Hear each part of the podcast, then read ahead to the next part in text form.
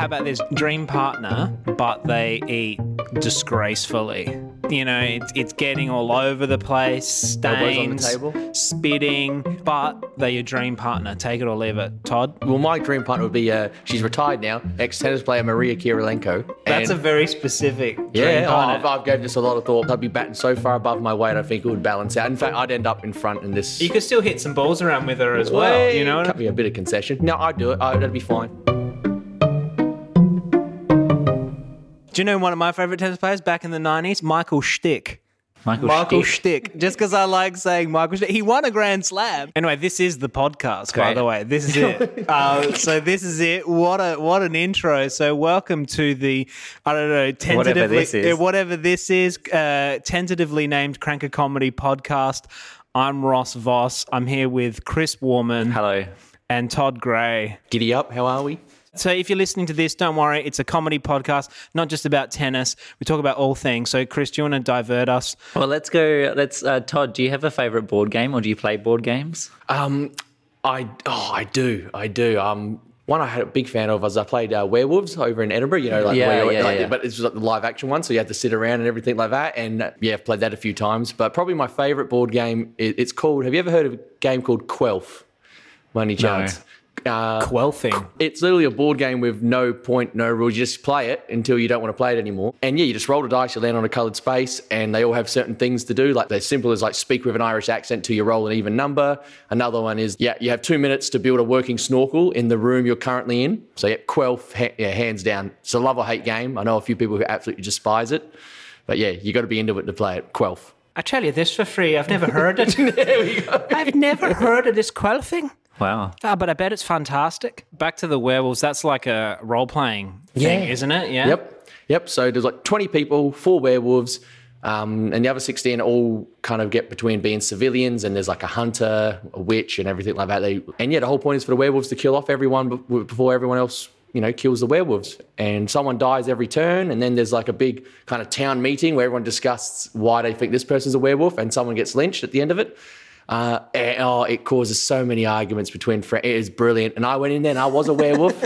I was a werewolf. I went in on my own, and no one ever expected it was me because I just kept playing dumb and asking questions even between turns and everything.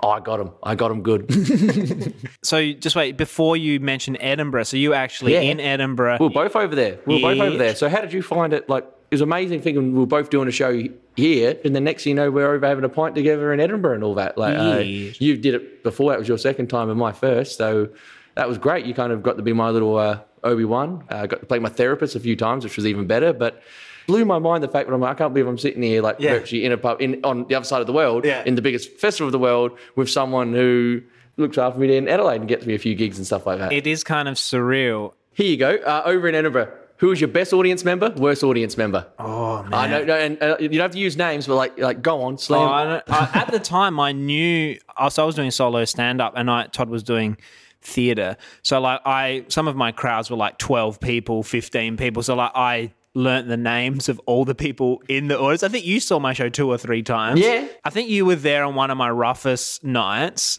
Um, where the audience was a bit weird. One night I had actually this Irish guy that was just kind of heckling me, but he kind of heckled in a good way. So my show was like 50 minutes long. That night I only did like 35 minutes because this guy was acting as my double act.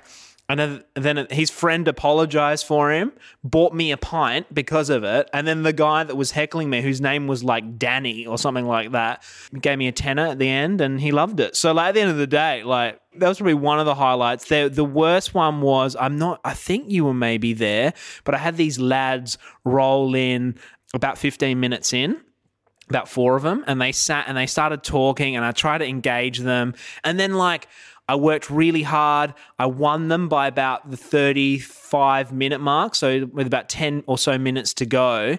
And the guys finally like, yeah, that's funny. And I finally got them laughing like with the group. And then just as I finished, these guys just legged it and left and like didn't leave me a donation. So like from my perspective, I'm like, okay, you walk in, you basically ruin the show, make it really, really hard for me, and then you leave and you didn't even leave me anything. and it was just it was rough. I'd be I'd, I'd be so cranky. I'd pout. I would be so pouty. Oh man, Actually, the beautiful, beautiful story. Um, actually, for best audience member was easy. Um, the show I did was called Kokoda. It was about the Aussie soldiers on the Kokoda track in World War II. Um, and there was this lady there from Sydney uh, who came and her uncle served and didn't make it back. I, she hardly blinked the whole performance. And after the show, when you know doing my thank yous and packing up, she just came up, arms are shaking, you know everything, and she was honestly five foot nothing. Looked like a strong breeze would you know cut her in half and she nearly snapped me. She nearly snapped my um, snapped my back when she gave me a hug. She Just got got there, just this whole like like a silverback gorilla. You know, it was beautiful, and she couldn't really talk. Tears rolling down. Um, that was you know from the heart. That was that was beautiful. As for worse. One of them I couldn't be cranky at because I knew them. Made friends with this Belgian family. The um, brother and sister came over to Edinburgh to watch my show. Uh, sister speaks fluent English. Brother, hello, goodbye, thumbs up. That's uh, that's about it and she said, "I'm gonna, you know, I'm gonna kind of translate." But she, but she was translating like, yeah. So he's not very happy. Or, yeah, he's, he's mad. He's mad. and you No couldn't do anything because No. you're in character, so you can't Yeah. really Can't break exactly the show. like, yeah. quiet down there. Yeah, Yeah, yeah. you know, you rapscallions or I anything thought I like was that. in Vietnam, not not Belgium. But then there was another another lady. Um, won't ever know what nationality she was or anything like that because she didn't say a word. I as soon as the show starts, I peek out from behind this little um, little desk, right? So I can't see the crowd. I peek out as soon as the lights come up. This lady in the front front row on the far right, dead to the world, asleep. It was like she just went, "Ah, I could go for a power nap. Um, for what's on at twelve o'clock? All right, no worries. I'll have, one, I have a ticket to that." Like she just paid for a sleeping pod virtually, and she did not wait. There was nothing like this. Was, Loud. There was some explosions, a lot of lighting. There was a lot of noise. Like Rush, you saw the show. It's not a Yeah. quiet show. She did. She did not. She did not buckle. If she woke up, I still think she just went, "I'm refusing to open my eyes" or anything like that. But she was so peaceful. That's the thing. though, She was so so peaceful. I've never understood this phenomenon of going to see live art and falling asleep. There was a Like, guy at Cranker Especially in the front row. in the musical show at Cranker. There was a guy in the front row. He was asleep. really? Yeah. Oh, I didn't know that. Yeah. So it's either they're so tired with their life that they are just exhausted and they have to fall asleep, which is what I think this woman did in your show, Todd, like a power nap. Or, and you don't want this one, that the performance is so bad that they uh, can't keep their eyes open. I can't say. I, I'm not going to say that my performance was bre- breathtaking or brilliant, but I didn't even get to utter a word. It Yeah, couldn't be. she I, I never got asleep. a chance. I've got a few stories here. So one is, yeah, I did. So we're, recording this podcast in the Crown and Anchor band room where we do Cranker comedy. I did a show in here called Marathon during Fringe, and we had uh, a couple in the front row fall asleep again during that show. And like psychologically, it's playing into your head. But like he, I, is, is that all right? Is that person Yeah, yeah, okay? Oh, it's Stu. It's Stu. no, let's get it. Let's get Work it it in. in. Yeah, work it in. No, no, no, Share Do Where's he going? no, no, no. Where's he going? Okay. Shall, Alright, shall I get him? just- yeah, no, he's, we'll he's coming back. He's coming back. Stuart Campbell, ladies and gentlemen. G'day. How you going? Bit, bit, be a bit closer. Share, share that with Todd. There you go. My first experience with Stu is Stuart Campbell, ladies and gentlemen. Uh, you were in the audience and you had your phone out, and I, I addressed it because it was in like the second row, This is true. and but you weren't on your phone. Well, you were, but you were taking notes. Because you were like taking notes on all the comedians, so I, that was kind of a good reason to A have your phone out. studious wannabe comedian. So hopefully people don't sleep tonight and Cranker comedy. Um, all right, I think that's enough from me about talking about. You guys talk for a bit. I've got I, I've got a little bit of a story about one. Um, back when um, I was at Adelaide College of the Arts, um, the acting college I, I, I went to. In second year, we were doing um, Julius Caesar, and all the second year students had to fill out the minor roles for the third year students, the graduating students, and we did it in front of a high school. And on a forget about falling asleep. These there were year tw- 11s and 12s sitting in sitting in the third row. Now I only had about eight or ten lines. My first line is one of those asides, you know, where you, like you walk out to the crowd and be like, "Oh, well, this is what I'm really saying."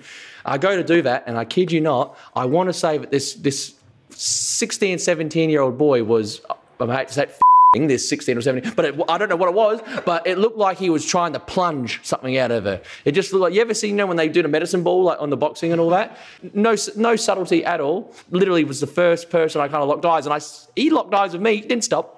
Didn't Julius Caesar get stabbed? Yeah, I do. I do what for fifty something times too. This guy beat the record. I'm telling you, it was. so, Stu, that we were talking about Edinburgh just before. Do you have any plans to go back there and do the Edinburgh Festival? Let me get through the Adelaide Fringe first, but yes, I would like to make make a return and probably to the Free Fringe initially. See how see how that goes. But yeah, see if they can understand my accent anymore because uh, apparently I've lost my Scottish accent and I've turned all Australian.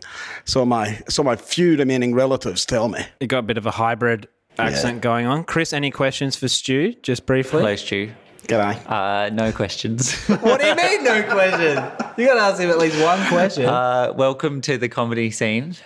Thank you. You've probably been welcomed many times. this is Wendy's husband. yes. Ah, Wendy's husband. Uh, you seem very. what uh, What are you looking forward to do in, in the Adelaide comedy scene that you haven't done just yet? I'm gonna I'm gonna keep going until somebody laughs. Yeah. and then I'll stop. So that's a milestone. So I'm, I'm here for a long run. and uh, and Ross taught you not too long ago, maybe a month ago, was it? Yeah, it was a very good workshop at the at the bakehouse. Lots of lots of uh, lots of stagecraft. Very good group who have kept very. That alumni has kept very very close together, and I think we're going to be. Uh, I've made friends that are going to last for for years. Oh, that's following- great, man. following That's that. really nice to hear. Had a couple of radio appearances already. Uh, hit 107 FM just uh, yesterday with Cozzy and Beck. Have you had to try and stop yourself from doing Ross's uh, jokes now because he's just so such a good, inspiring teacher? What's your no, no. favorite joke of Ross's? Oh really? You don't have to. Yeah, yeah, yeah. Uh, because, because it's always told whenever I'm in the audience or, or likely to be playing a set, it's, it's things are always funnier in a Scottish accent. I just found you, you've got cancer. It's all right, we've got a cure for cancer now. we just found a cure for cancer. Um, ladies and gentlemen, round of applause, Stuart Campbell.